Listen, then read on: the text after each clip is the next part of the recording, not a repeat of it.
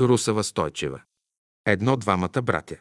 Димитър Янушев Стойчев е роден на 31 януари 1910 г. в Петрич. Той се е запознал с учението през 1934-1935 г., когато брат му Ангел Янушев Стойчев е бил на изгрева. Той се бил върнал в Петрич, където се разболява много тежко от тропическа малария с много висока температура. В Петрич той живеел с майка си, която се суетяла край него и се чудела какво да го прави, защото тогава в Петрич имало само един лекар. Тя искала да го повика, обаче Димитър казал, няма нужда от лекари, аз сам ще се лекувам. Не зная дали сънувах или не, но ми се яви учителят, който ми каза да пия гореща вода и ще оздравея. Така той започнал да пие гореща вода и продължил докато оздравял. Майка му се почудила, когато той оздравял. Това са неща, които той е споделял с мене и лично ми ги е казвал. Брат му Ангел Янушев Стойчев живеел на изгрева и следвал музика. Той живеел при сестра Веска Козарева, после при Парлапанови и след това си купил една барачка, където в последствие живял. Моят съпруг му е идвал на гости на изгрева многократно и след това започнал да посещава събранията на братството в Петрич. Той ходил редовно на беседи, правил си извадки и изобщо бил ревностен. През 1939 г. посещава Рила и след това почти всяка година ходи на Рила. Димитър имаше връзка с чужденците, защото той беше есперантист. Две мекици на Рила. Баща ми Нейчо Георгиев Чобанов е роден е село Славейково, Ямбулско, Елховска община. Често пъти като млад отивал до Ямбул и се е връщал. След като се задумил с майка ми, му се раждат две деца, които обаче умират още малки. Аз с Русава Нейчева Стойчева съм третото им дете. Родена съм през 1922 година. Баща ми се изселва изцяло в Ямбул през 1928 година. Той е бил работник първоначално, както и майка ми работничка. Имало сме много тежък живот. Баща ми е работил в различни фабрики. Това беше борба за живот. По-късно той стана градинар, вземаше земи под найем и работеше. Материалното ни положение беше много тежко. Баща ми идваше много често на изгрева при учителя. Ние чувахме за учителя, но нямахме възможност да идем цялото семейство в София. През 1939 г. баща ми мисли, прави, струва и реши, че трябва да идем всички да видим учителя. Най-напред отидохме двамата с него. Като отидохме на изгрева, отседнахме при сестра Милева. Вечерта преспахме в нейната барака. На следния ден сутринта баща ми реши, че трябва да отиде да се посъветва с учителя. Той говори с някои братя и сестри и накрая успя да отиде при учителя. Нали тогава съм била малка още, той не е споделял с мене всичко, но той искаше да уреди нещо във връзка с материалното ни положение, да отидем на Рилските езера и да прекараме едно лято с учителя. Тогава сме имали пари само колкото да отидем до изгрева в София и то двамата.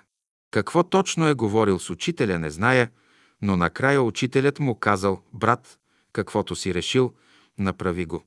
И тогава си спомням, че баща ми отиде в Кочериново, в Дупница, взе брашно, олио и друго, каквото трябваше, съобщи на майка ми да дойде и след като тя пристигна, нееха коне и с една група заминахме на Рила. Там започнахме да правим мекици.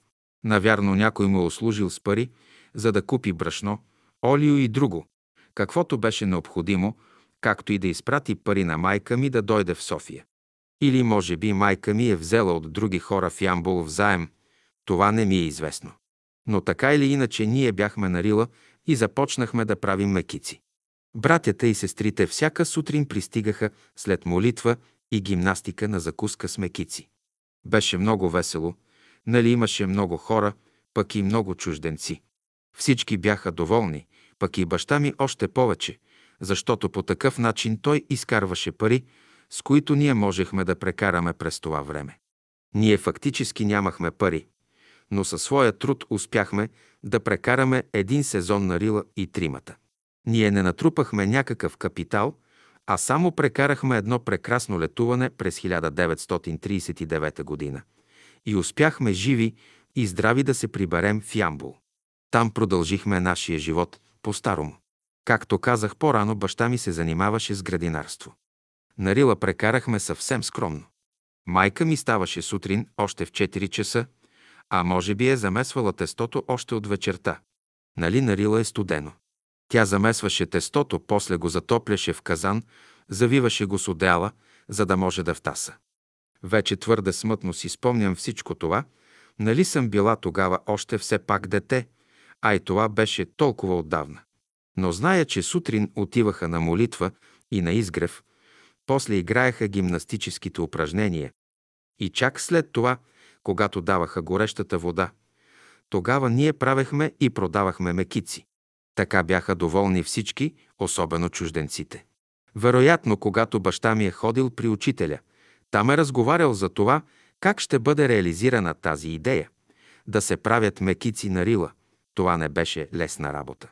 И ето тази идея се осъществи. Имахме много интересни запознанства с много хора от братството, както и с чужденци. Особено имаше една чужденка Шарлота, която имаме дори на снимка, когато правим мекиците и ги пържим. Ето на снимката личат баща ми, Шарлота от фракция.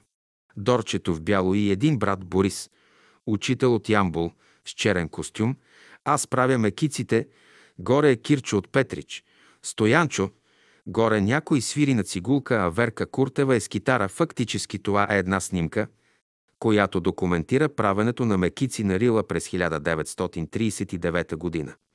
Отляво в бялото е брат Крум Важаров, който личи по профила. Баща ми е роден през 1893 година в село Славейково, Ямбулско. Баща ми от 1912 година е излязъл от село и се е борил сам в живота. Бил е от много бедно семейство. Завършил е четвърто отделение. Като свършил училище, баща му го изпратил да пасе свинете на село. Но той бил по-буден, не се покорил на баща си, взел си турбичката и отишъл в Ямбол, където се хванал чирак в един хан да мете на добитъка. Там се запознава с някои хора и отива в Чехия и Унгария като градинар. Когато дошло време да го викат войник, се завърнала е България. В запас е бил с брат Пеню Ганев и брат Георги Радев от Ямбол, който сега е във Варна. Като самишленици четели и разговаряли по братски въпроси.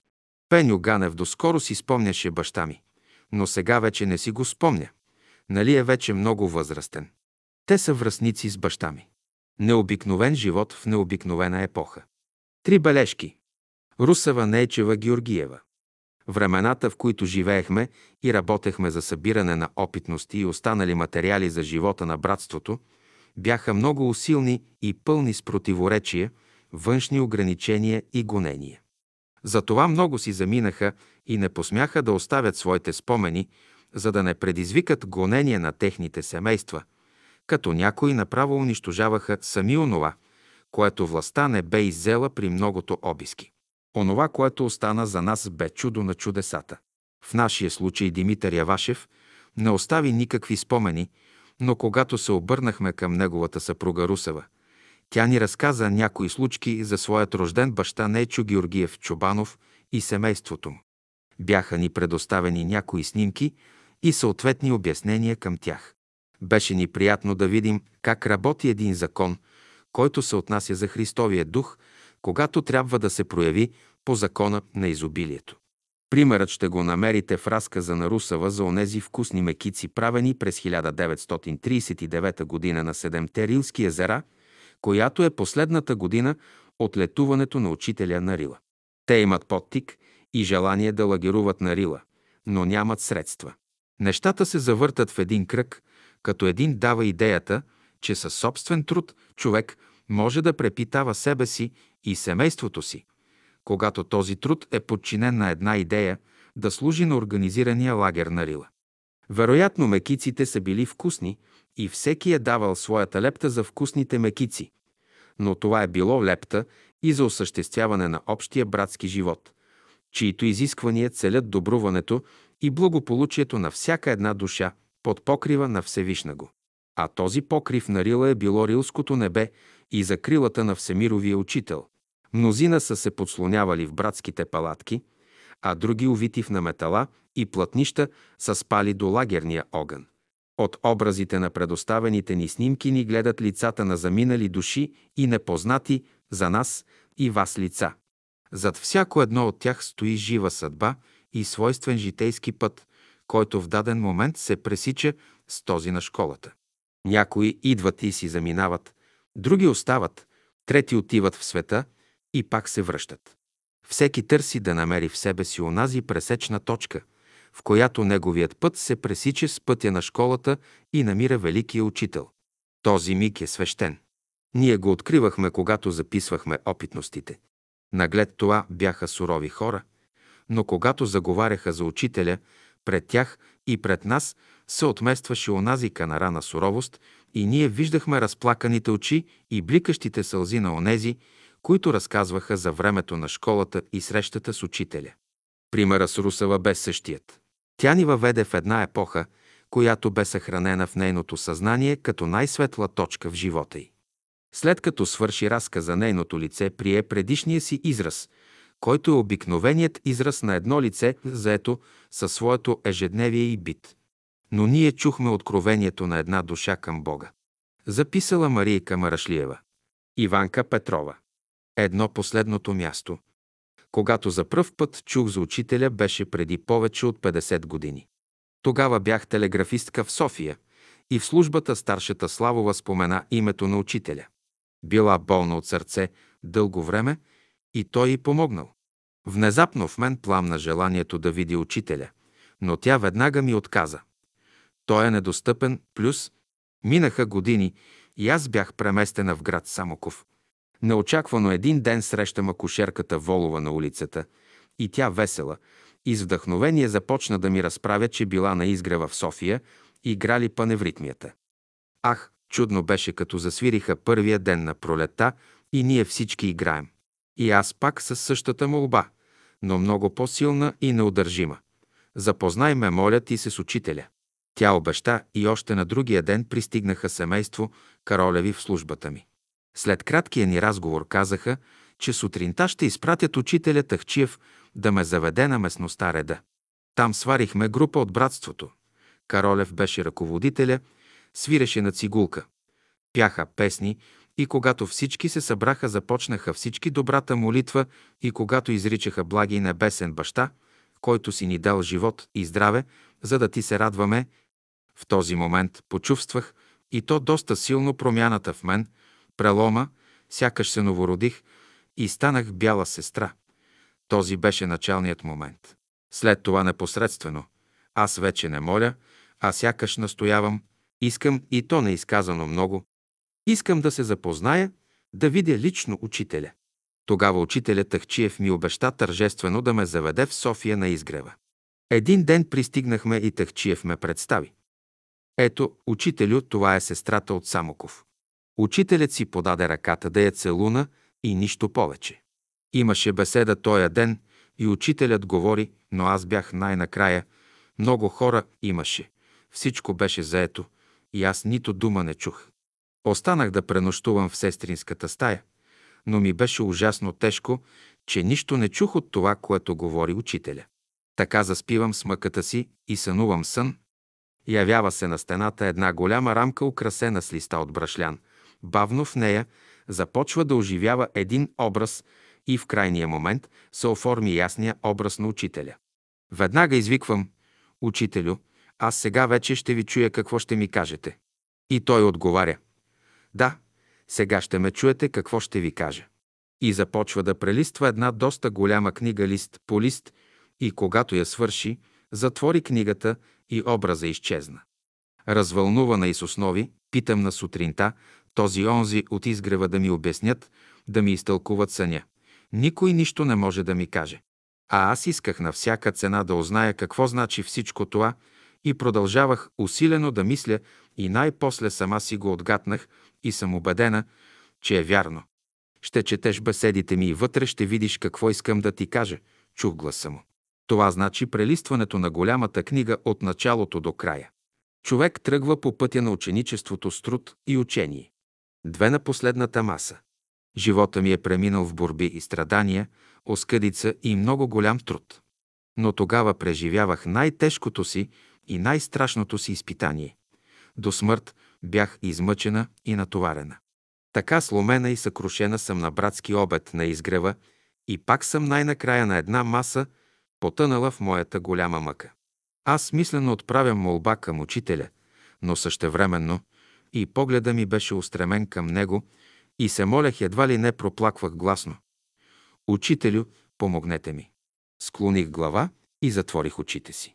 След малко чувам, че някой ме вика. Отворих очите си и виждам сестра Йорданка, жената на доктор Жеков. Усмихната ми казва, защо сте тук на тая крайна маса? Учителят ви кани да дойдете при тях.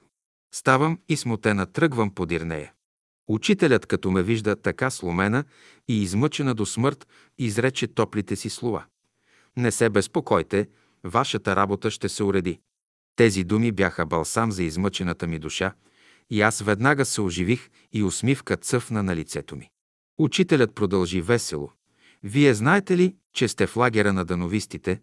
Да, знам и се чувствам особено радостна и щастлива, че съм тук. След това се наредихме на масата така. Учителят, доктор Жеков и аз, а Йорданка сервираше, тя беше заета. Онези, които са последни, ще бъдат първи, ако имат висок идеал. Стремеж да служиш на Бога. Три задържаните писма. И така аз редовно започнах да посещавам беседите на учителя, макар и да живеех в Самоков. Пак изтързана от своята голяма мъчнотия, търсят пак учителя на изгрева. Това беше през бомбардировките в София и блокадите. Казаха ми, че бил в Марчаево. Обзета цяла от тежкото си и непоносимо страдание, не се спирам пред нищо. Куршуми свистят наляво-надясно. Аз вървя направо, напред, устремена към целта. Да видя непременно учителя. Тогава учителят казал на сестрите. Една сестра пристига при нас много развълнувана. Излезте да я посрещнете. Те излизат и ме посрещат. Вече съм при учителя и той пак с топлите си и успокоителни думи се обръща към мен. Не се тревожете, и петте писма са задържани за цензура и утре ще ви ги донесат. И действително на другия ден и петте писма ми бяха връчени. А аз изобщо още не бях споменала за какво отивам при него. Много съм благодарна и дълбоко признателна на милият ни и любим учител. Той ни помогна, той ни спаси от явна смърт, затова мислено винаги му целувам ръка и го обичам. Обичам. Както винаги страданията, изпитанията и трудът ми са били неотклонни спътници в живота. И сега, в преклонна възраст, вече пак съм умъчнена и натоварена. Но мисълта ми и погледа ми винаги са устремени към Бога и Учителя, които в тежки моменти са ми помагали и съм имала тяхната безгранична любов. С дълбока и непоколебима вяра съм, че те няма да ме оставят, няма да ме забравят до сетния ми дъх, до последния удар на сърцето ми. Затова съм им тъй признателна и благодарна. Благодаря, благодаря всеки ден, всеки час, всеки миг. Иванка Петрова, 27 май 1973 г., град Габрово. Четири стихове. Май. През май кога дъждет срами. И святка, и гърми небето. Аз бродя в нощните тъми. И леко ми е на сърцето. И някак самотата. Ме тегли с радост и мечти. Тогас в тъмнината. Пред мен изпъкваш, Боже, ти. Но где си хубав месец май? Ще дойдеш ли ти пак при мен? В теб скръпта ми не трай. Ти дивен, дивен мой си блян. Под твоето небе аз тичам, от чудна радост озарена, с тебе да съм аз желая. Щастлива, радостна, блажена. Обичам те скопнеже на цветята. За слънчев лъч през пролета. Жадувам твоите обятия. О, май да вкуся любовта на Бога. Не бой се. Не бой се ти от думите световни. Не бой се, работи. И книгата на живата природа. Разтваряй и чети, че що са думите световни. И хорската мълва. В душата ти дълбоко скрити има. Написани слова. Тях търси, тях чети. Дълбоко в себе си внедри. Да се не смущава духът ти и вечно да си вдъхновен. Да, вечно да си вдъхновен за красивата борба, за новото, великото и светлото в човешката съдба. За той не бой се работи. В книгата на живата природа. Разтваряй и чети. И служи на народа. Стефанка Петрова. Единствената среща, учебната 1942-43 година, стажувах в учителския институт, намиращ се в Ай-Ай, Айта мъжка гимназия. В голямата стажантска стая бе роялът на гимназията, където учителят господин Терзиев провеждаше занятията си с стажантите по пеене. Стажантите от другите дисциплини имаха право да прекарват свободните си часове там при абсолютно спазване на тишина. Седях винаги в първите банки и с голяма любов към музиката следях господин Терзиев и стажантите му, мислейки си. Да завършиш германска филология не е трудна работа. Трябва ти само добра памет и любов към книгата. Обаче да завършиш пеене в музикалната академия ти трябва още и талант, а да бъдеш преподавател на завършилите музикална академия, ти трябват и още много други качества. И така бях въздигнала господин Терзиев в култ. Пролета на 1943 година отидох по работа у една наша роднина. Те ме запознаха с един учител на тяхната внучка. Той започна да ми се представя за много интересен и след като изрече куп невероятни за мен неща, ме запита. Какво знаете за мъдреца в Борисовата градина? Отговорих му, че у нас няма мъдреци. Той обаче продължи да философствува и каза, че този мъдрец имал способността да лекува всички болести, да вижда миналото и бъдещето на човека, да чете мислите му, да реализира всяко негово желание и ме покани да ме въведе при него, като предварително си намисля нещо. Тук роднината ни се обади.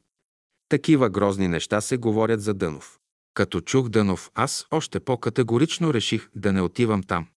За младите, които не познават София от онова време, длъжна съм да поясня, че за учителя тогава на много места, включително и в черквите се говореха небивали неща. А на площад Света неделя бе поставена една ненормална, неугледна жена в черни дрипи. На мърлевата и забратка бе прикрепен надпис, написан несръчно с бяла блажна боя жертва на Дънов.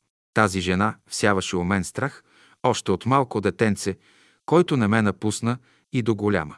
Поради това аз най-енергично му отказах. Обаче роднината ни пак се обади. Ама, Фанче, защо не искаш да отидеш? То ще е много интересно и аз ще дойда с вас. Съставът се измени и аз измених решението си. Завърнала се вкъщи, умъчнена до неимоверност, защото знаех, че това няма да хареса на мама, която с пиетет посещава Божия храм, а аз държах да не я огорчавам с ходенето ми при Дънов. За моя изненада обаче тя каза «Иди, иди», пък сама се увери, не слушай хората какво говорят. Тежката ми мъка изчезна моментално и без заменена с небивала радост. Впоследствие си обясних и този факт като дело на учителя. На оговореното място ние тримата се събрахме и през пустата по онова време гора се запътихме към мястото, където играеха паневритмия. Още отдалеч дочух свежите извуци, а като стигнахме до мястото и погледнах към оркестъра, бях зашеметена от обстоятелството, че моят въздигнат до култ Терзиев свири там в Унес. Моментално нещо заговори у мен. Щом Терзиев е тук, значи, че те не са като жертва на Дънов. А в същото време роднината ни ми посочва един военен и ми казва «Виж го този, той е генерал-штабен офицер, свалил си е само пагоните». Моето внимание обаче беше вече привлечено от една сестра, облечена в светло-сини вуали, която играеше така плавно, като че ли не стъпваше на земята, а аз не снемах очи от нея и в себе си казвах и аз искам така да играя, и аз искам така да играя. Впоследствие разбрах, че това е сестра Дарлинг. Паневритмията завърши. Мадрецът не се появи, а според сестра Елена Андреева не е имало случай учителя да е в София, да държи беседа и да не е на паневритмия. Запитах я, може ли само за мен учителят да бъде невидим. На този въпрос тя отговори. За учителя, Стефанке, няма невъзможни неща. Сега съм твърдо убедена, че той за мен е бил невидим. След паневритмията отидохме в 10 часа на беседа. Седнахме на последния ред. Разглеждах хората, вслушвах се в песните, които пееха. От беседата запомних, че идвала нова, шест раса, която ще има едно око между веждите, че вече имало такива хора, че най-много били в Канада. Аз си ги представях циклопи, грозни. А щом има вече такива хора, защо не ги фотографират, че и ние да ги видим, по горите ли се крият? Внезапно забелязах, че зад учителя няма стена, а едно голямо пространство пълно с пианистични инструменти. В първата редица видях пиано, след пианото, във втората – роял, след рояла в третата хармониум. След хармониума започнах да разсъждавам. Инструментите, кажи речи, са повече от хората. Те всички ли свирят и всички да свирят, пак не им трябват толкова с инструменти. Значи не са ги купували, а им са подарък. Ай-ай, хората ги ценят, подаряват им скъпи инструменти, а аз не ги познавам. После си рекох една 300 хилядна София. Толкова сбяхме по онова време, не може да даде толкова инструменти. Следва да са от провинцията. И пак ай, ай хората и в провинцията ги познават, а аз не ги познавам. Но и тази мисъл не ме задоволи, защото ми се натрапи мисълта, че българинът не е пианист, а цигулар, китарист, гадолар, а Централна Европа е родината на пяното. И пак ай, а и в Европа ги познават, ценят и им изпращат такива скъпи подаръци, а аз не ги познавам. И така беседата завърши. Последва пеене, след което учителят каза Днес тук има нови хора. Ще минат много години и една, която е за първи път тук, с нея ще стане това и това. Казаното от учителя си задържам за себе си аз, защото в последствие разбрах, че то е лично за мен и не бива да го споделям с други. Като чух това си помислих. И аз съм за първи път тук, но това не може да стане с мен. То може да стане с някой доктор, асистент, професор, но с мене не може да стане, аз съм едно нищо. В този момент учителят каза. Точно с тази, която сега си мисли, че е нищо точно с нея ще стане. Аз обаче реших, че тук има някоя друга, която си е помислила същото и това ще стане с нея. След беседата мнозина от присъстващите целувахме ръка на учителя, а ние след като хапнахме от супичката, се запътихме към гората. И тримата вървяхме мълчаливо. Аз обаче усещах, че се клатя, а мен и цялата гора. Мисълта ми бе заета единствено с въпроса ти помисли ли, че си нищо или не помисли и когато излязохме от гората, целият ми диалог потъна в подсъзнанието. Така че на мама можах да разкажа само за паневритмията, за хората от шестата раса, за пияната. За България се заредиха тежки години, през които аз изгубих всичките си родни души, с които бях свързана душевно и физически. Очудващо за самата мен бе, че аз вътрешно бях много спокойна и вътрешно усещах един ням глас, който ми нашепваше какво да правя и винаги, когато се вслушвах в съветите му, колкото и странни да бяха, аз получвах. Под влиянието на този глас станах вегетарианка. Случаят ме запозна с Георги Йончев и с брат Кисьов, а той с целия тогавашен изгрев. Започнах да чета окултна литература, да търся песни и молитви от учителя, както и контакт с сестри и братя. Един ден, силно развълнувана от един личен мой въпрос, се обърнал. Импровизирана молба към Бога, като обещах много неща и поисках да покаже лице за помощ. Изтощена легнах на кревата. В това време нещо се задвижи. От слънчевия ми възъл към врата, мина отзад към малкия и големия мозък, изпирайки между двете ми вежди, повтори си ясен човешки глас три пъти. Лазар. От оплаха, вероятно, аз забравих, че съм поискала да ми каже лице, но все пак започнах да мисля колко души познавам с това име. Указа се, че са трима, но и тримата не ми вдъхваха надежда за помощ. След някой и друг ден под съзнанието ми възвърна целият диалог с учителя. Тогава стана пределно ясно, че гласа, който чух, е Бог. И така, Странното желание, с което отидох да видя мадреца ми, бе удовлетворено по вътрешен път. Бях у Кисьови, когато брат Иван изживяваше последните си часове. В това време дойде от тях едно момиченце от провинцията с писмо, в което молеха Кисьови да му разрешат да свири на пияното им, защото ще държи изпит в музикалното училище.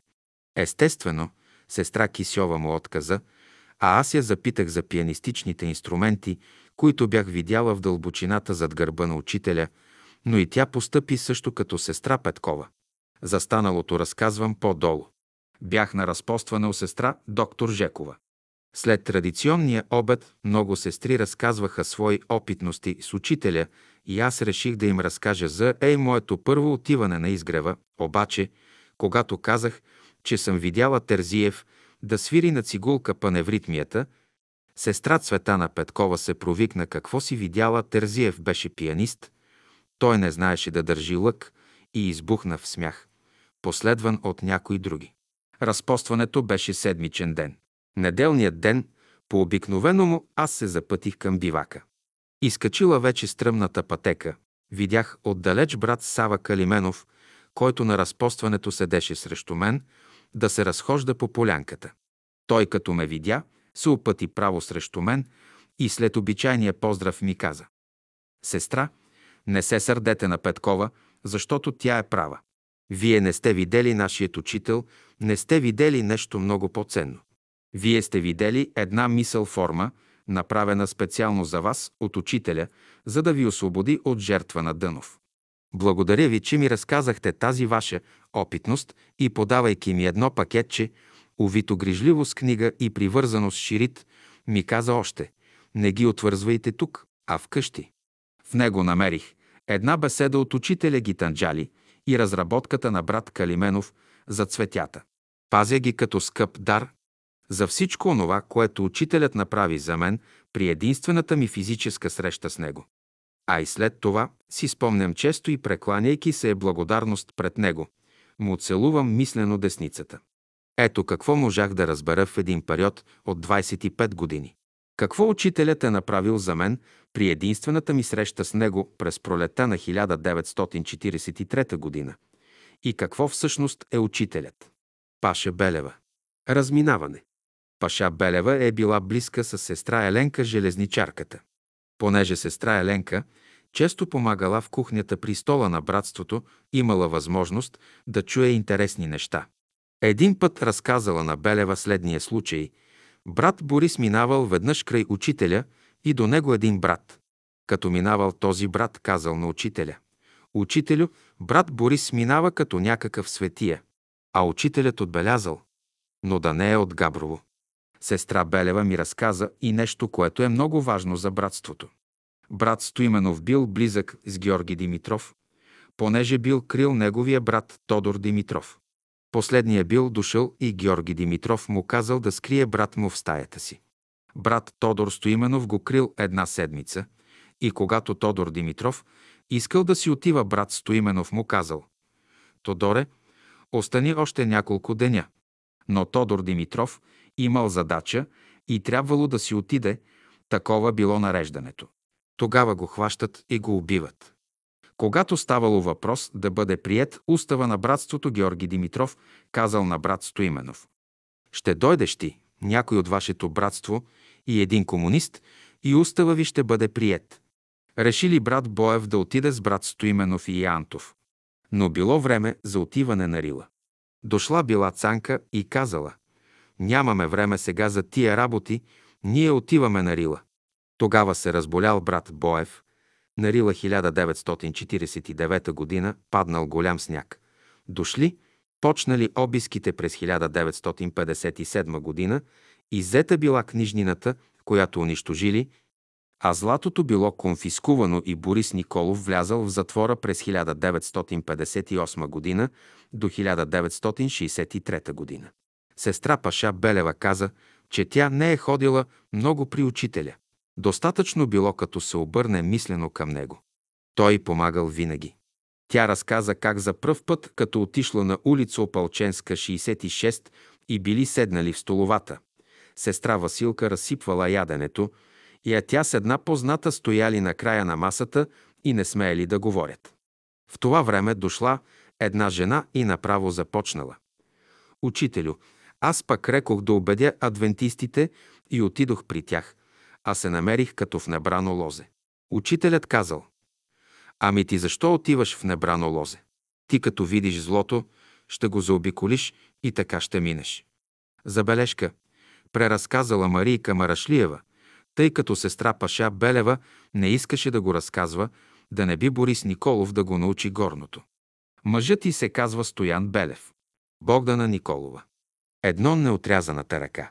През време на владайските събития, през есента на 1918 година, Верка Николова Ковачева, най-малката дъщеря на Никола Ковачев, живущ в Княжево, Ул, Свети Кирил и Методий номер 108, бе ранена в лявата ръка над лакета от снаряд.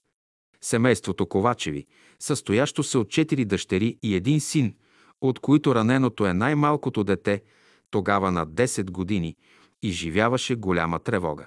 Малката Верка, след 9-месечно лекуване и 4 несполучливи операции в Александровската болница, беше изписана от лекарите, защото родителите й не се съгласиха ръката й да бъде отрязана, както те намираха, че е наложително да стане, защото раната гангреняса и детето правеше температура.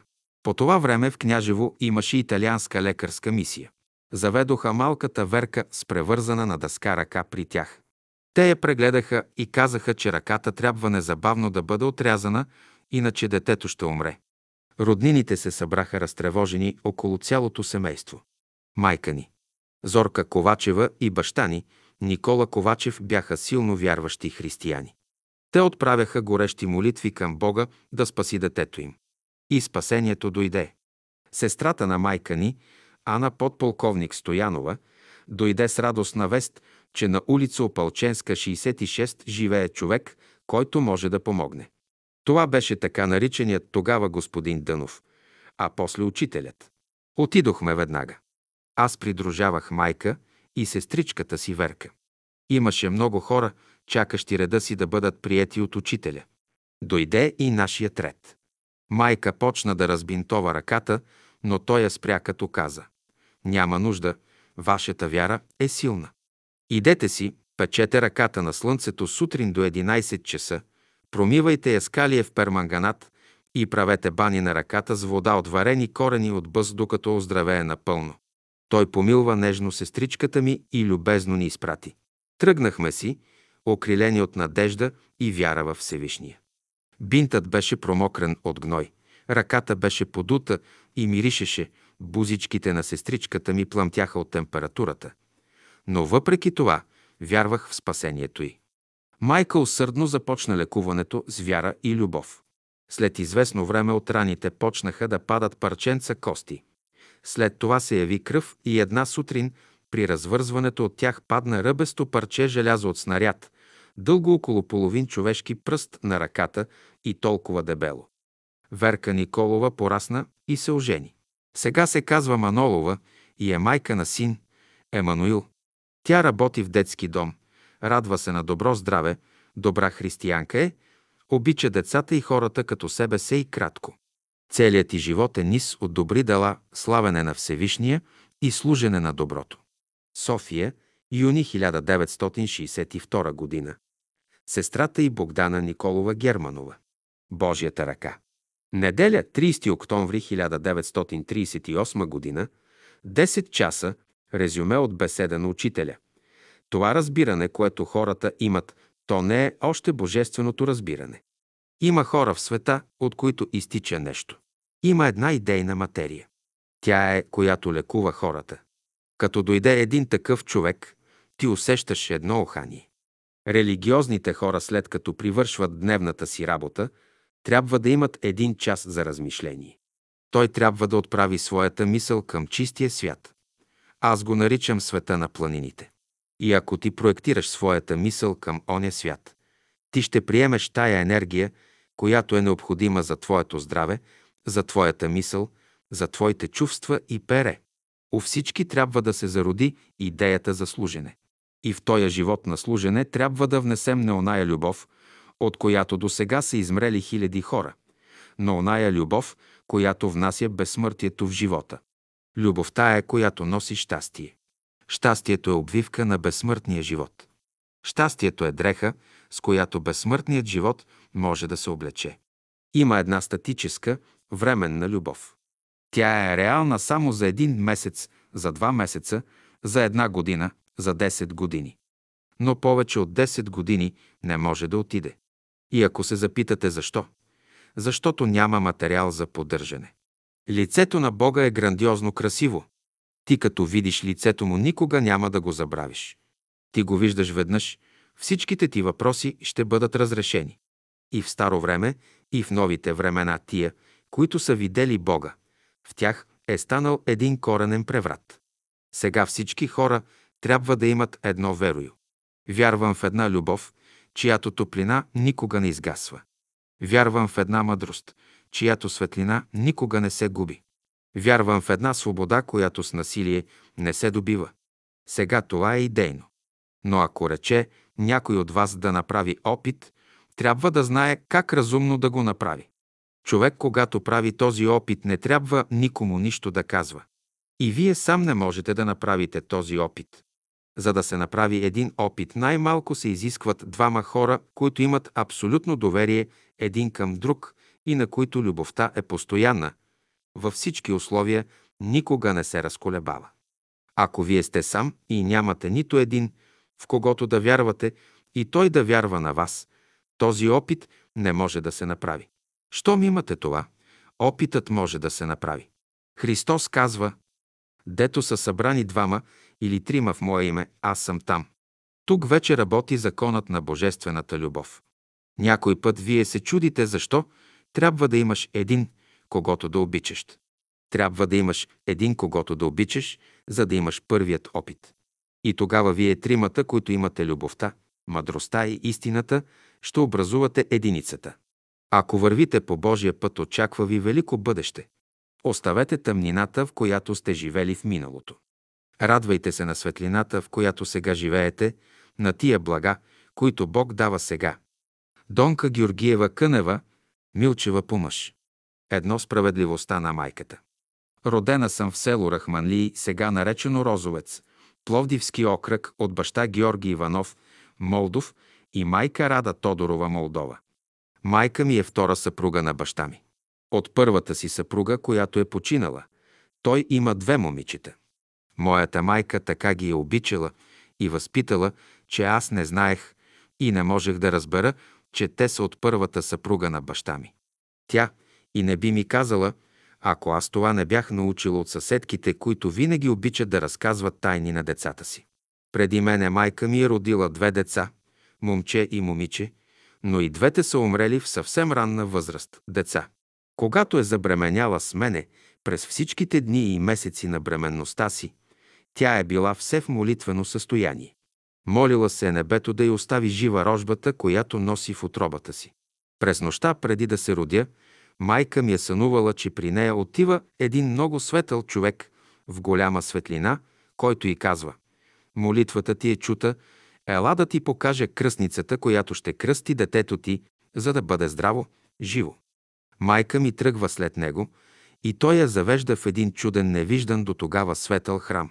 Вратата на храма се отваря и човекът ти казва «Гледай добре жената, която излезе първа от вратата, тя ще кръсти детето ти».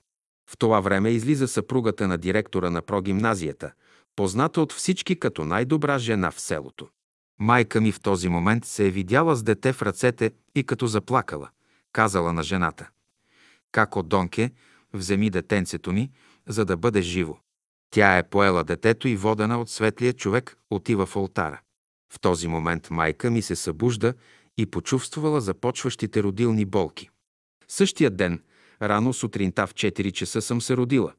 Сестрата на баща ми, която е помогнала на майка ми за идването ми на земята, ме е взела и ме е отнесла в дома на съпругата на директора. При почукването е излязла самата Донка. Леля ми е обяснила защо е дошла толкова рано. Тогава жената не се е върнала да влезе в дома си, но отишла веднага в близкия храм и ме кръстила на нейното име. Откакто се помня, обичах да слушам разкази за различни духовни опитности. Те ме въвеждаха в някакъв непознат за мене, малкото дете мир, където се чувствах безкрайно приятно. Освен това, обичах неизказано много науката и бях отлична ученичка. Когато завърших четвърто отделение, по сегашно му четвърти клас, беше дошъл училищния инспектор да ревизира учителите. Беше ни дадено да напишем съчинение за Минзухара. Аз го написах и сигурно учителя ми, познаващ ме от по-рано, как пиша, е дал моето съчинение, а може и на някой други на инспектора да ги прегледа. Инспекторът, след като е прочел моето съчинение, отишъл и в другите три стаи, понеже бяха три паралелки четвърти клас, и е показал моето съчинение като най-доброто. Тогава той е казал на главния ни учител, че намира мене като крайно способно дете и ако родителите ми нямат необходимите средства, той ще съдействува да ми бъде отпусната стипендия, за да мога да продължа образованието си. Това главният учител Стою и моят учител на класа Здравчо. Идват у дома и са казали това, което инспекторът им е казал. Майка ми се е разплакала от умиление и е била трогната от жеста на инспектора, но им казала така. Не мога да я пусна да учи повече, макар да виждам самата аз, че тя е способно дете и се учи много добре, защото двете и по-големи сестри не са ходили на училище по-нагоре. Ако пусна Донка да учи, ще оскърбя душите им. Освен това, имаме още две деца, едно момиче и едно момче, които непременно трябва те да учат. И какво ще бъде и трите мои деца да са учени, а тези двете от първата майка да не са? Затова Донка няма повече да продължи образованието си. Така останах вкъщи и започнах да помагам на родителите си в полската работа.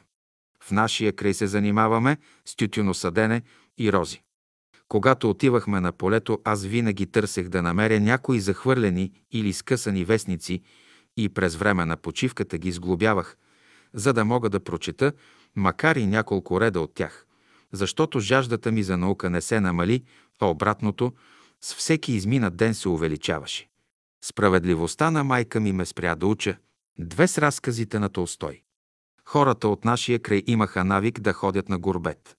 Моят баща също е ходил на печалба две години в Америка. Също така и една наша съседка Злата с съпруга си бяха пет години в Америка. Като се завърна, беше много променена в културно отношение и най-вече обичаше да разказва на всички събрани на улицата, гдето нижехме тютюн, разказите, които е чула. Аз винаги слушах с голямо увлечение, превърнала се цялата на внимание и слух. Разказите ми правеха много силно впечатление и ми допадаха, защото в основата си имаха нещо много положително и добро. После научих, че разказите са от Толстой. Един от разказите, който ми направи най-силно впечатление е Сестри от Мопасан, преработен от Толстой.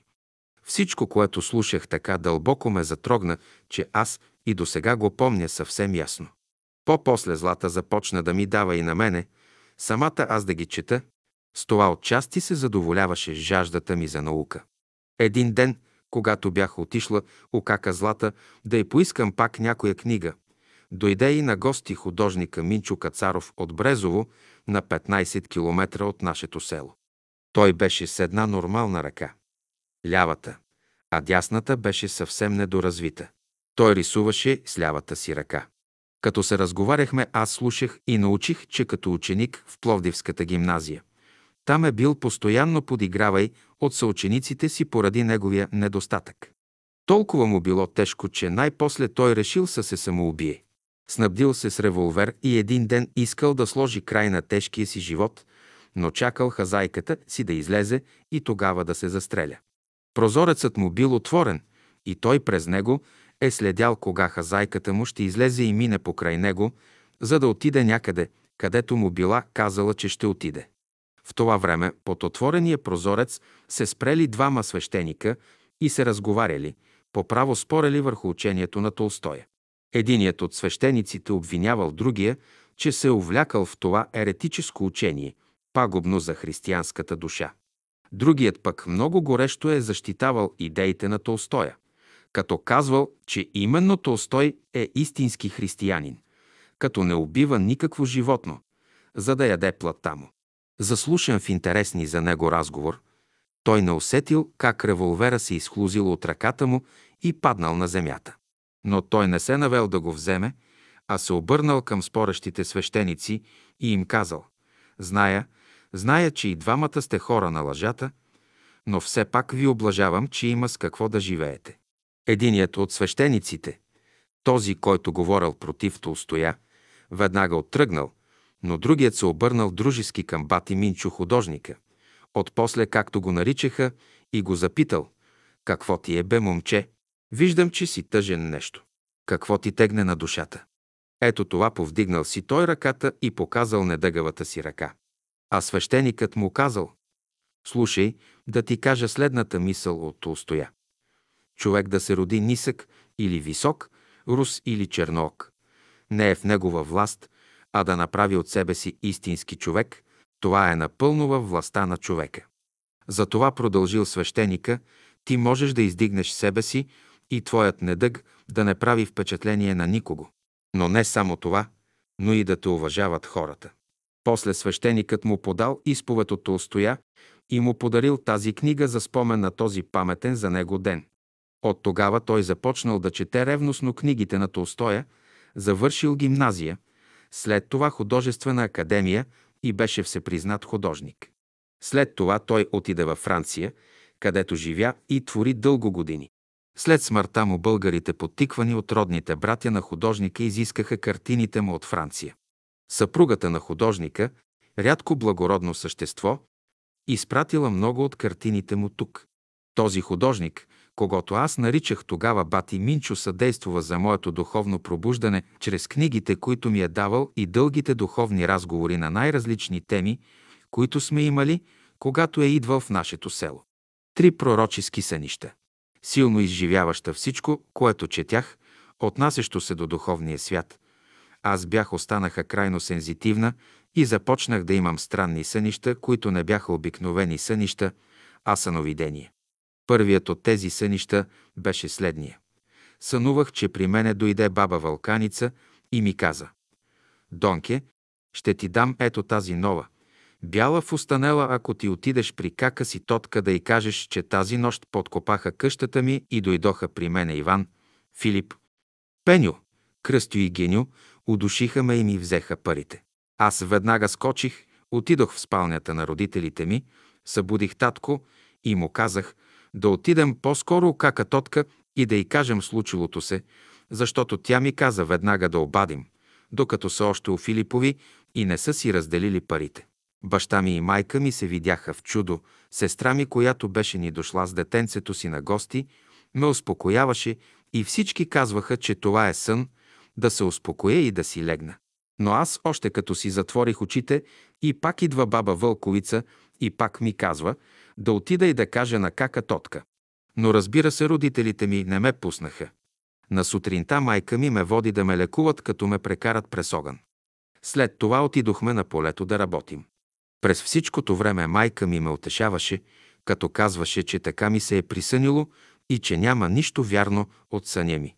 А пред моите очи все заставаше баба Вълковица и не можех да се освободя от думите, които тя ми казваше, че са я удушили заради парите й. Тези пари тя ги бе получила заради сина си. Той беше авиатор и през Първата световна война по погрешка самолетът му бил свален от българите и пилотът убит. Поради това баба Вълковица получи, както ми казаха, 300 хиляди лева. Но тя горката от голяма скръп и мъка по сина си, нервната й система не можа да издържи. Вързала беше парите около кръста си и винаги казваше «Ето го Гаткс, моят син» и тупаше парите с ръката си. С мъка копаях мака, който бяхме засели, защото от страшния сън се чувствах изтощена. Към 10 часа дойде и баща ми. Тогава той каза на майка ми и мене, че моят сън не бил само сън, а самата истина. Баба Вълковица наистина била отдушена и парите й взети. Подкопали са убийците къщата й и така са влезли при нея. Като чу майка ми това, каза, че в никакъв случай не трябва изобщо да се казва това, което съм чула и видяла на сън, защото ако се разчуе из селото, никой няма да се ожени за мене и аз ще остана неженена. Вечерта се върнахме вкъщи и аз все пак бях вече по-спокойна, защото убийството беше открито. Но след няколко дни бяха заловени и самите убийци. Цялото село беше потресено от жестокото покушение на добрата старица. Този така реално потвърден сън ми направи да се моля още по-осърдно и да се стремя още повече към духовния живот. След една година имах нов подобен сън. Сънувах Чичо Никола, братовчет на баща ми. Той идва при мене, хваща ме за раменете и ми казва «Стани и се моли за мене». Отнех живота си от страдание, но се озовах в още по-страшно страдание и мъка. Търсят тялото ми, но ще го намерят в избата, между бъчвите. Събудих се много разтревожена. Наистина Чичо Никола го нямаше от два-три дни. Той беше рядко честен и добър човек, но без да иска беше попаднал в ръцете на един мошеник, търговец, който се беше появил в селото да закупува розовото масло. Завъртял се около Чичо да изкупи неговото масло. След това поискал ходатайството му пред селените и те да дадат своето масло от розите на него. Разбира се, Чичо ми като не знаел, че търговецът е мошеник, настоял пред съселените си да дадат и те своето масло от розите на него. Разбира се, селените, познавайки Чичо ми като честен и добър човек, осланяйки се на неговите думи, дават на търговеца всичкото розово масло. Но търговецът изчезнал и не се върнал. Никой не получил от него и стотинка. Чичо ми от страшна мъка, че е станал причина за загубата на толкова много хора, посегнал на живота си. Този път, като разказах съня си на баща ми, той вече повярва и отиде при синовете на Чичо ми и им каза. До сега не сте търсили Никола в мазето, нали? Хайде да го потърсим там. Синовете му се съгласили. Отиват в мазето и наистина намират тялото на Чичо Никола между бъчвите. Застрелял се с пушката си, като е дръпнал с пусъка с крака си. Този сън още повече затвърди моята вяра в безсмъртието на човека, но заедно с това разбрах, че самоубийството не избавя човека от страданията на земята, а обратното – в отвъдния свят той се намира в още по-големи страдания. Четири среща с бъдещия съпруг. Аз все по-голяма любов четях и изучавах учението на Толстоя. През 1921 година се състоя среща на вегетарианците, последователи на Толстоя в Пловдив. И аз за първи път тогава участвах на такава среща. Срещата се състоя във военния клуб. Там Асен Златаров изнесе своята сказка за вегетарианството. Това беше първата официална сказка, която чух от такъв учен човек като Златаров. И не само него видях там. Между последователите на Толстоя видях много учени хора, лекари, поети, писатели, професори, между които професор Кацаров, Янко Тодоров и Асен Златаров. Между поетите беше Йордан Ковачев, Георги Вартоломеев. Мисля, че той пишеше проза. А също така между лекарите бяха доктор Станчев, доктор Аджалов и други, на които не помня имената. Освен сказката на Златаров, бяха изнесени още такива неща, научно обясняващи вегетарианството, които ми направиха силно впечатление, които внесоха нова строя на светлина в душата ми. Освен сказките, които слушах, самият високо идеен живот между участниците на сбирката ме караше непрекъснато да се чувствам като в някакъв чуден, невиждан от мене свят. Всички бяха внимателни, вежливи едни към други. Не се чувстваше разлика между учени и прости, между богати и бедни. Всички се радваха едни на други, като родни братя, близки. На мене всичко това ми правеше силно впечатление, още и за това, че аз идвах от село далеч от ЖП линията и не бях виждала още влак, а също така и за първи път видях град, особено такъв голям като Пловдив. На всичко, което виждах, се радвах искрено. Особено ми беше интересно как ще се обърне тази голяма кола, влакът. Ние до тогава сме се превозвали само с каруци с коне. Като тръгнах да се връщам на село, качих се на влака и застанах на прозореца. Гледах през прозореца, възхищавах се на тичещата пред мене красива природа и се радвах на самия факт, че пътувам с влак. Както стоях на прозореца, при мене дойде Иван Милчев, един млад вегетарианец, с когото се бях запознала във вегетарианския ресторант Пловдив. То беше през време на сказката на Йордан Ковачев, който обясняваше вегетарианството от духовна и физическа страна. Както слушахме, видях, че влязоха двама души. Иван Милчев и Гочо Ганев. И двамата застанаха прави, защото всички столове бяха заети. Ние в село бяхме възпитани така – да отстъпваме столовете си, мястото си на мъжа, а не както в града, мъжът да отстъпва на дамата. Гочо Ганев си намери някъде място и седна остана прав само Иван Милчев. На мене ми беше крайно неудобно аз да седя, а той да стои прав. Затова станах и го поканих да седне на моето място. Той отказа под предлог, че мъжът трябва да бъде кавалер и да отстъпва мястото си на дамата. Но моето възпитание беше с точно обратно разбиране и аз настоях да седне, като казах, че ще съм огорчена, ако не седне. Тогава той се усмихна и седна, а аз стоях права до края на сказката. В вегетарианския ресторант ставаха и общи вечери сред много хубава, задушевна атмосфера.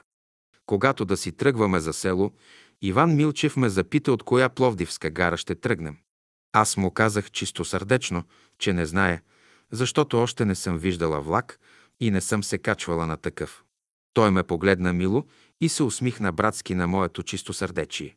После ми каза да отида и да попитам от коя гара ще тръгнем. Аз отидох при Стоюка Царов и той ми каза, че ще тръгнем от гара Филипово. Съобщих това на Иван Милчев, без да подозирам, че той е искал да пътуваме заедно. Във влака на прозореца той ме разпитваше от кога съм станала вегетарианка и какво съм чела от Толстой. Тогава пък и до сега не мога да се оплача от слаба памет и започнах да му разказвам за всичко, което съм чела. Той ме слушаше с голямо внимание.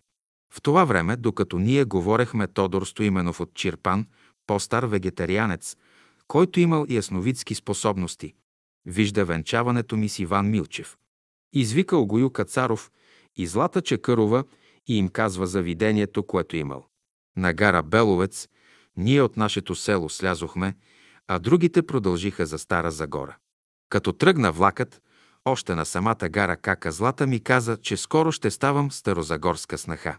Аз я погледнах смаяна. Тогава тя ми разказа за това, което Симеонов е видял във влака. Като си отидох на село, започнах да получавам хубави писма от Иван Милчев. С тях той полека-лека започна да ми разказва своето чувство към мене и за желанието да свърже живота си с мене, защото аз съм била точно лицето, с което би прекарал хармонично живота си, понеже сме имали еднакви убеждения. След 9 месеца от нашето запознанство аз отидох в Стара Загора като съпруга на Иван Милчев. Иван е роден в село Козанка, Старозагорско. Останал сирак, без баща, когато е бил на две години, а когато е бил на 7 години починала и майка му. От 8 годишен е бил даден овчарчи в близкото село. До 17 годишен той бил все овчарчи в близките села. След това той отишъл в кантората на Досю Вълев в Стара Загора като чирак. Там се среща с сина на Досю Вълев, Христо Досев, който по онова време е живял в Русия и там се запознал с учението на Толстой. На Иван е направило много силно впечатление, че Христо Досев се държал много внимателно с всички работници. Работел е с тях наравно. Обличал се е скромно, макар и с вкус, и никак не е държал за богатството на баща си, както това правили другите му братя. Със своя начин на живот, със своето човешко държание, той бил пример за подражание. В него са виждали истински християнин. Христо е обяснявал, че това се дължи на книгите, които е четял от Толстой и чието убеждения той възприел в своя живот. Моят Иван и още двама или трима от работниците, възхитени от Христо Досев, са започнали и те да четат книгите на Толстоя и са станали вегетарианци. Пет среща с учителя Дънов. Когато аз отидох като съпруга на Иван Милчев, той вече познаваше не само Толстой, но се бил запознал с учителя Дънов и неговото учение, основател на Бялото братство в България. Учението на учителя Дънов се е видяло на Ивана с много по-голяма широта, духовна задълбоченост и най-вече с даване методи за един правилен живот на земята. Иван четеше книгите на учителя Дънов, аз също ги четях и ми се харесваха много, само не можех да възприема идеята за прераждането. Мислех си, че ако приема прераждането, то ще почна да се обленявам. Няма да работя така ревностно, за да постигна всичко още в този живот, а ще почна да отлагам за друг живот. Точно за това не исках да се занимавам с този проблем и го отхвърлят изцяло. Аз се ожених през 1922 година, а на 27 декември 1923 година сънувах сън, че отивам в София да търся учителя Дънов. Трябва да кажа, че до тогава не бях ходила в София. Вървях по улиците, срещах различните хора и все ги питах къде е салонът, дето учителят говори. Най-после ме опътиха на улица Оборище, намерих салона. Влязох в него. Имаше насядали много хора. Аз се отправих към катедрата и застанах близо до нея отдясно. В това време влезе учителя, носещ шапка в ръката си. Качи се на катедрата, разтвори я и от нея извади тетрадка. Като разтвори тетрадката, каза Днес ще приема нови братя и сестри като членове на братството. Който си чуе името да дойде при мене. Първото име, което той прочете, беше моето. Аз веднага отидох при него. Тогава той ми каза, сестра, при нас порядката е такава, всеки, когато приемаме в школата, трябва да му изкубвам косата. Без никакво колебание аз веднага започнах да свалям фуркетите си, с които бях закрепила голямата си коса, готова да я изкубят. Учителят застана пред мене, прибра с ръка косите ми и рече, сестра, ще боли. Скуби, учителю, казах му аз. Той пак отговори, ще боли. Скуби, повторих аз още по-твърдо. Той дръпна косите ми и от силната болка, която почувствах, сълзи бликнаха от очите ми. В този момент видях върху катедрата нова ножица и си помислих, защо учителят не ми отряза косата, а ми я изкуба. На негласния ми въпрос, за моя изненада, той каза, аз ви питах. В този момент видях, че той вече държи косата ми в ръцете си, прекара я от дясно към ляво през главата ми и видях, че цялата ми лява страна беше покрита с златни коси. Виждайки това, аз коленичих пред учителя и казах, Велики Боже, Ти сложи началото на Твоето дело, довърши го до край. В същия момент се събудих. Сънят ми се видя толкова необикновен, че събудих съпруга си да му го разкажа. От този момент в мене се появи неизказано силно желание да видя учителя. Другарят ми също до тогава не беше виждал учителя и двамата решихме да отидем през коледните празници в София и се срещнем с него. На Рождество Христово ние отидохме на улица Опалченска 66, където тогава живееше учителят. Бяхме приети много любезно и влязохме долу в сутерена, където имаше много братя и сестри, разговарящи с учителя. Беше около 2 часа след обед. Между разговарящите имаше няколко души, все с бради, като брат Епитропов, Савов и някои други. Моят другар, гледайки ги, ми каза, кой ли измежду тях е учителят. Аз също ги погледнах и посочих този, когато видях на сън, именно учителят. След известно време доста от посетителите си отидоха. Тогава сестра Василка, както я наричаха плетачката, отиде при учителя и му каза, че са дошли хора от Стара Загора. Учителят дойде при нас, любезно ни поздрави и ни покани да се качим горе в неговата стая. Разговаряхме доста. Учителят се интересуваше от братството в Стара Загора. Между другото, моят другар му каза, че съм сънувала необикновен сън. Той се обърна към мене и пожела да го чуе. Аз му разправих съня си, точно както го бях сънувала. Тогава той каза, сестра, вие вече сте ученик в школата на Бялото братство, Великото. Изкупването на косите е изкупване на греховете. Поп, когато го запопват, оставят му косата, брадата, за да се захващат за тях хората. Когато младеж отива войник, остригват му косата, обръсват му брадата. Защото става вече страж на държавата. А вие вече сте войник на Христа. От тази среща с учителя душата ми се изпълни с неизказан мир, със светлина, увереност в истинността на всичко, което четях и чувах от учителя. Въпросът за прераждането вече не ме смущаваше.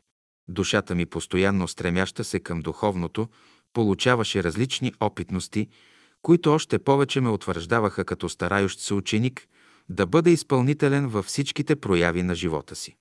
Шест от колешни прераждания. Така не след много ми се даде следната опитност. Сънувах, че вървя в една бурна нощ, без да зная посоката към където отивам.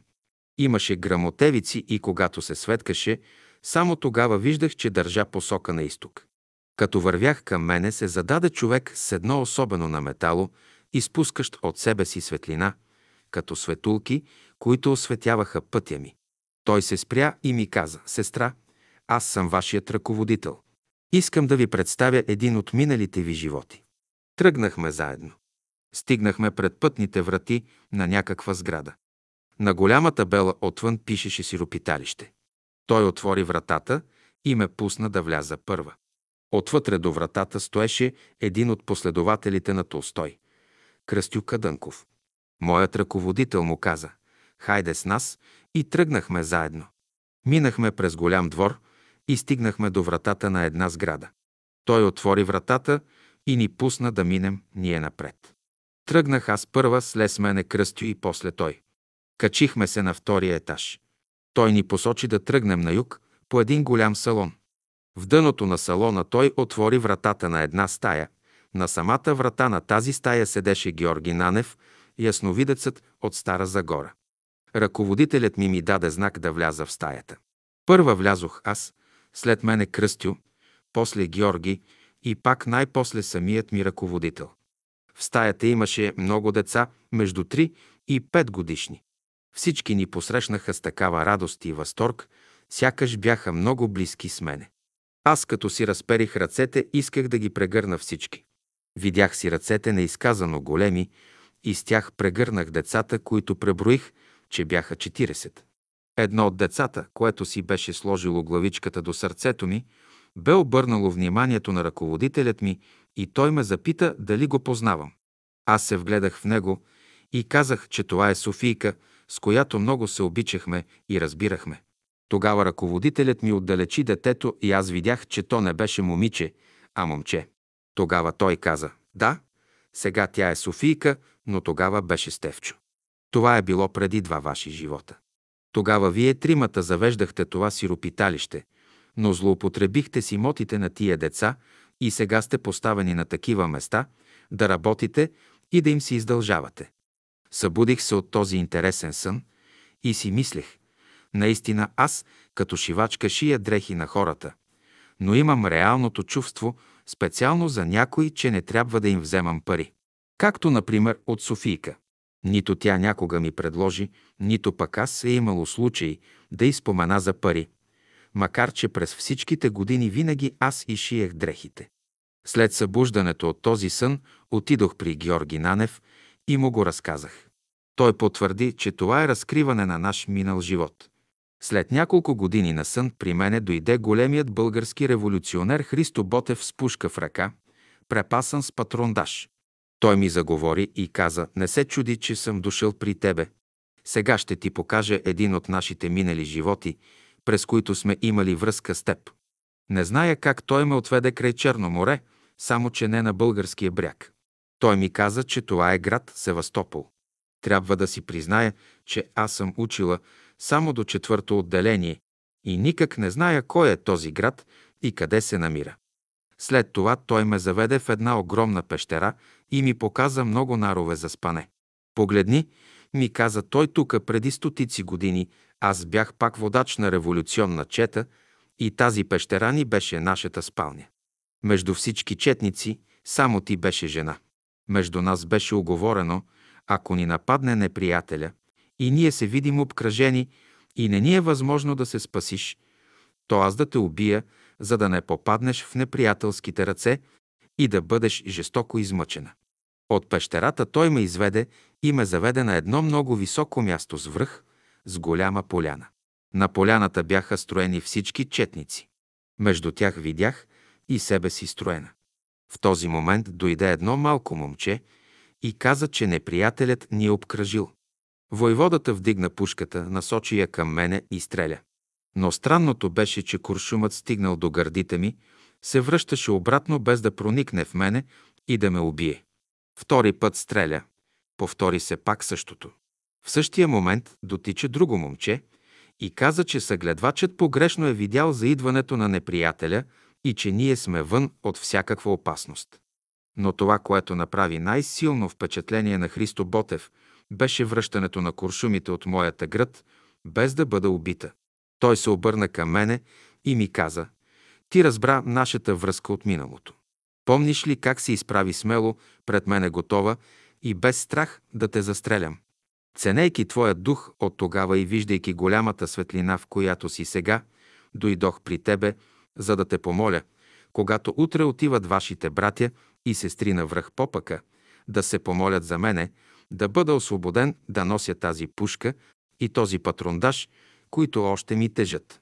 И аз ще отида на тази братска среща, която ще бъде на Попъка. Там ще дойдат братствата от Нова Загора, Казанлък и Мъглиш. Ти няма да отидеш, каза ми той, защото детето ти е болно, но ще кажеш на братята Иван и Слави да съобщят на всички братя и сестри събрали се на върха, да се помолят за мене. След тези думи аз се събудих и веднага отидох в стаята на децата, за да проверя наистина ли детето ми е болно. Заварих малкия ми син, горящ от температура. Веднага се втурнах да го лекувам, за да се смъкне температурата. Наистина не можах да отида на братската среща. Стана както ми каза Христо Ботев. Но моят другар и брат Слави са съобщили на събралите се братя и сестри и са направили обща искрена молитва. Тя била чута и още същата нощ и брат Слави сънувал Христо Ботев, който дошъл при него и му благодарил за направената молитва. Бил вече освободен от тежкия патрондаж и пушката. Наистина молитвата на събралите се братя и сестри е голяма, мощна сила, още повече, когато тя се прави в една хармонична среда, където хората живеят в обич един към друг. Помня какви хубави срещи бяха тогава. В очите на всички сияеше светлината на високите идеи, на които служехме, сърцата ни изпълнени с обич към учителя, към ближните. Усмивката не слизаше от устата ни в радост и в скръп, разбрали защо идва радостта и скръпта. И колко песни бликнали от сърцата и душите ни възлизаха с молитвата ни към небесата, към светлите светове, населени с големи, готови да се отзоват на молбата ни същества. След няколко дни детето оздравя и една нощ дойде на сън при мен Христо Ботев и ми каза Сестра, аз вече се освободих и моля да ме заведеш при учителя, когато ти позна в неговата голяма духовна сила. Аз го поведох и не зная как се намерихме на изгрева. Учителят ни посрещна при стаята си и аз се обърнах към него. Учителю, братът иска да го доведа при тебе и ето, аз го доведох. Учителят му подаде ръката си и го въведе в стаята си. Аз се събудих и споделих съня с другаря си, с когото винаги си споделяме мислите върху всички вълнуващи ни духовни проблеми. При всеки свободен час той четеше на глас книгите, които взимаше от нашите приятели, а аз, шийки дрехи на хората, слушах с голямо внимание. Тъй като и двамата бяхме без особено голямо образование, с особена жажда се стремяхме към придобиване на духовни знания. Седем припадъци. След известно време заболя малкия ми син от детски припадъци. Те се повтаряха всеки три месеца. Това беше едно страшно страдание и изпитание за семейството ни. След дълги лекувания при различни лекари, болестта все по-жестоко се проявяваше. Тези припадъци продължиха три години. Една нощ, когато получи припадък, който продължи 4 часа, аз и другарят ми прекарахме цялата нощ в плач и молитва. В края на четвъртия час детето дойде в съзнание, поиска водица и понеже аз бях много изморена и разтревожена, той му даде вода, а мене накара да легне да си почина. Заспала съм веднага и се видях коленичила пред прага на горницата на учителя и така плачех, че усещах, че сълзите ми обливаха коленете ми. Имах реалното чувство, че зад затворената врата е Бог и чакам да отвори и да искам милост за детето. След малко вратата се отвори и четири пръста повдигнаха главата ми. Пред мене стоеше учителят. Аз се разплаках с глас и казах, «Учителю, смили се и върни здравето на детето ми». И той ми каза, «Чадо, твоята вяра ще го излекува. При пръв удобен случай го доведете при мене». Събудих се веднага и видях, че само 12 минути са се минали от как бях легнала. Разказах сънят на другаря ми. Тогава двамата се изправихме на благодарствена молитва. Решихме, че щом се посъвземе детето, веднага ще го заведем при учителя. Не се мина много, детето се подобри и тръгнах с детето и една сестра за София. Като наближавахме Пловдив, малкият вдигна температура, която не спадна до края на пътуването ни. В София пристигнахме към 4 часа след обед и се настанихме в сестринските стаи. Там беше наш брат лекар, който го прегледа и установи, че е пред пневмония. През цялата нощ не можах да заспя. Детето кашляше силно и температурата му беше много висока. Сутринта отидох за вода и видях учителя, току-що слязал да стои пред салона. Отидох при него и му разказах състоянието на детето ми. Той ме посъветва да му дам рицин. Като се върнах, братът лекар беше при детето и каза, че в сестринските стаи няма никакви условия за даване на рициново масло на малкия. До обед температурата и силната кашлица не спираха. Към 12 часа аз отново отидох за вода и видях учителя, разхождащ се пред салона. Отидох при него и му казах, че детето е все още зле. В това време дойде при нас Желю Ганев. Учителят му каза, вземи сестрата и детето и ги заведи у вас и донеси чаша да ти дам рицин. Взех детето и отидох у брат Желю Ганев. Той и другарката му цвета ни приеха много добре. Изобщо бяха много добри хора. Той веднага взе чаша, отиде при учителя и донесе рицин. Учителят му казал, че щом детето подобрее, веднага да го заведе при него. Ако някой ми беше казал, че от вземането на едно рициново масло ще оздравее детето, не бих повярвала. Но така стана. Един час след като дадох на детето рицина, детето беше вече здраво, кашлицата и температурата съвсем изчезнаха. Тогава веднага заведох малкия при учителя. Той ни прие много сърдечно и аз му разправих съня, по повод на който бяхме дошли в София на изгрева.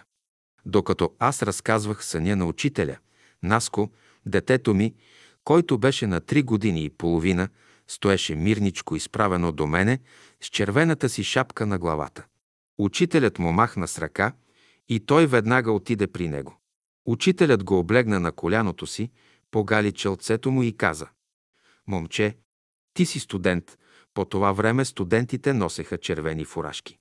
Наски си повдигна главичката, погледна учителя му каза «Учителю, аз не съм студен, не съм топъл. Аз съм ученик на Христа». Учителят се смя много от сърце. «Хайде, момче, ти ще растеш, ще слушаш и ще станеш ученик на Христа, за да бъдеш здрав. Аз попитах учителя какво лекарство да му дам. Той ми каза да му давам киревис по начина, по който той може да го приеме-възприема. Като се върнахме в Стара Загора, опитах се по какъвто и начин да дам в най-малкото количество киревис на детето, но то не го възприе. Но от тогава до днес той е съвършено здрав. Никога повече не получи припадък, дори глава не го заболя. Днес той е женен и има две деца. Осем необикновената вест. Една от сестрите ми живееше в Пловдив. Съобщиха ми, че е болна. Тогава повиках другата си сестра от Казанлък да отидем да я видим. Тя дойде и вечерта стояхме до късно, докато се приготвим. Легнах си в два часа, до три бях будна.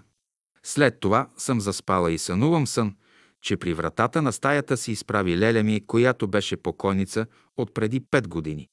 Повикаме да изляза, че ме чакал раздавач. Излязох и видях, че на кладенеца се облегнал раздавача, държащ в ръката си телеграма. Попитах го, каква е тази телеграма, и той ми каза, за скръп е госпожа. Взех телеграмата и прочетох. Кака ти величка почина в 11 часа. В това време Леля ми дойде при мене много весела, за смяна и ме запита какво пише в телеграмата. Аз се спрях за малко и помислих. Нейната внучка се казваше Величка и аз помислих, че съобщението за смъртта се отнася за нея. Но тъй като ми беше неудобно направо да й кажа, че внучката е починала, казах кака Велика беше болна. Тогава тя се обърна към мене и каза «Донке, ти не разбра, кака ти Минка почина в 11 часа, в смисъл сестра ми от Пловдив, която се казваше Минка. Събудих се с ясното чувство, че действително кака е починала и събудих сестра си, която беше дошла от Казанлък. Тя като разбра за съня ми каза, успокой се, сънят ти показва, че злото е умряло. Докато ние се разговаряхме на вратата, се почука. Излязох и видях една моя съседка, която ми каза, че ме търси раздавача. Тръгнах към кладенеца и видях същия човек, както в съня си, и по същия начин държи телеграмата. Питам го каква е тази телеграма. И той ми отговаря със същите му. За скръп, госпожа. Взех телеграмата и прочетох. Кака ти почина в 11 часа. Повтори се точно както беше в сънят. Девет необикновеното лечение. През 1971 година бях отишла при дъщеря си на гости и ме хвана много остра бъбречна криза. Три дена и четири нощи непрекъснато имах страшни болки. На четвъртата нощ сутринта в 4 часа дъщеря ми дойде да ми даде лекарство. Повдигна ме да взема лекарството. Обаче аз усетих, че съвършено ми истина лявата страна. Тя ме постави да легна и отиде да извика сестрината ми дъщеря, която е старша медицинска сестра в четвърта градска болница. Тя е дошла и казала, че ме е прегледала, че това е вдървяване. Дъщеря ми е мислила, че е парализа, шок от голямата непосилна болка. А през това време на мен ми се даде картина, че изчезнаха стените на стаята и бях обиколена от голям кръг светли същества. Те бяха четири реда един над друг. Първите бяха до кръста, над тях втори пак до кръста и така трети и четвърти, от които последните бяха най-светли. Всички стояха в изключително мълчание, сякаш очакваха нещо. В това време влезе учителят, облечен в бяла престилка като лекар. След него брат Боян Боев, а след него Емил Бог. Последният сам ми каза името си. Той е бил свещеник и след това е бил последовател на Гьоте и Шилер. Брат Боев и другият брат също бяха в бели престилки. Учителят отстъпи и даде възможност на брат Боев да мине и застане до главата ми.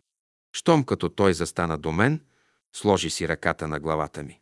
Учителят си сложи ръцете на болния ми бъбрек, а Емил Бог ми хвана лявата ръка и ми каза на есперанто «Ми дезирас алви мулте да санон», което значи «Желая ви много здраве». В това време надойдоха много братя и сестри заминали в другия свят.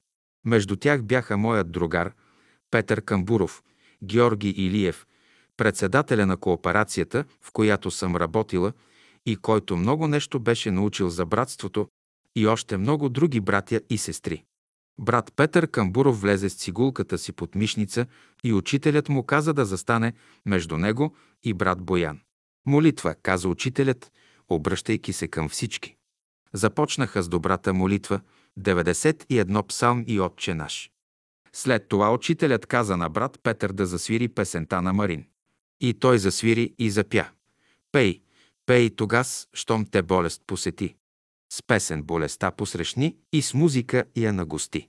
Всички пяха, запях и аз и с песента се събудиха от съня си. Племенницата ми се приближи до мен и ме запита. Лелио, боли ли те още? Обаче аз съм забравила, че бъбрека ми е болен и се чудя какво да ме боли. Станах, нямах вече никакви болки. След 4 часа изкарах плочката, която лекарите намираха, че има в легенчето на бъбрека, начупена на парчета. И от тогава криза от бъбреци не съм имала. Десет получената вест. Сънувах, че вървя по някаква местност. Срещу мен видях да идва група от 6 души. Когато се изравниха с мене, разбрах, че са наши братя и те ме поздравиха с нашия братски поздрав. В първия ред отдясно вървеше заминалият си брат Любомир и още двама непознати. И тримата бяха в светлина. Във втория ред, непосредствено след брат Любомир, вървеше брат Петър Камбуров, до него един брат от Прослав и от лявата страна брат Марин, брата на Петър Камбуров. Брат Петър си вдигна ръката и, посочвайки ме, че заминава, ми каза «Довиждане, сестра». Събудих се, станах от леглото, гдето спях на двора, под навеса и започнах работата си. След малко се почука на вратата. Дойдоха три сестри – Танка, Минка и Кинчето. Казаха ми, че са получили съобщение, че брат Петър Камбуров си е заминал. Но аз вече го бях получила предварително.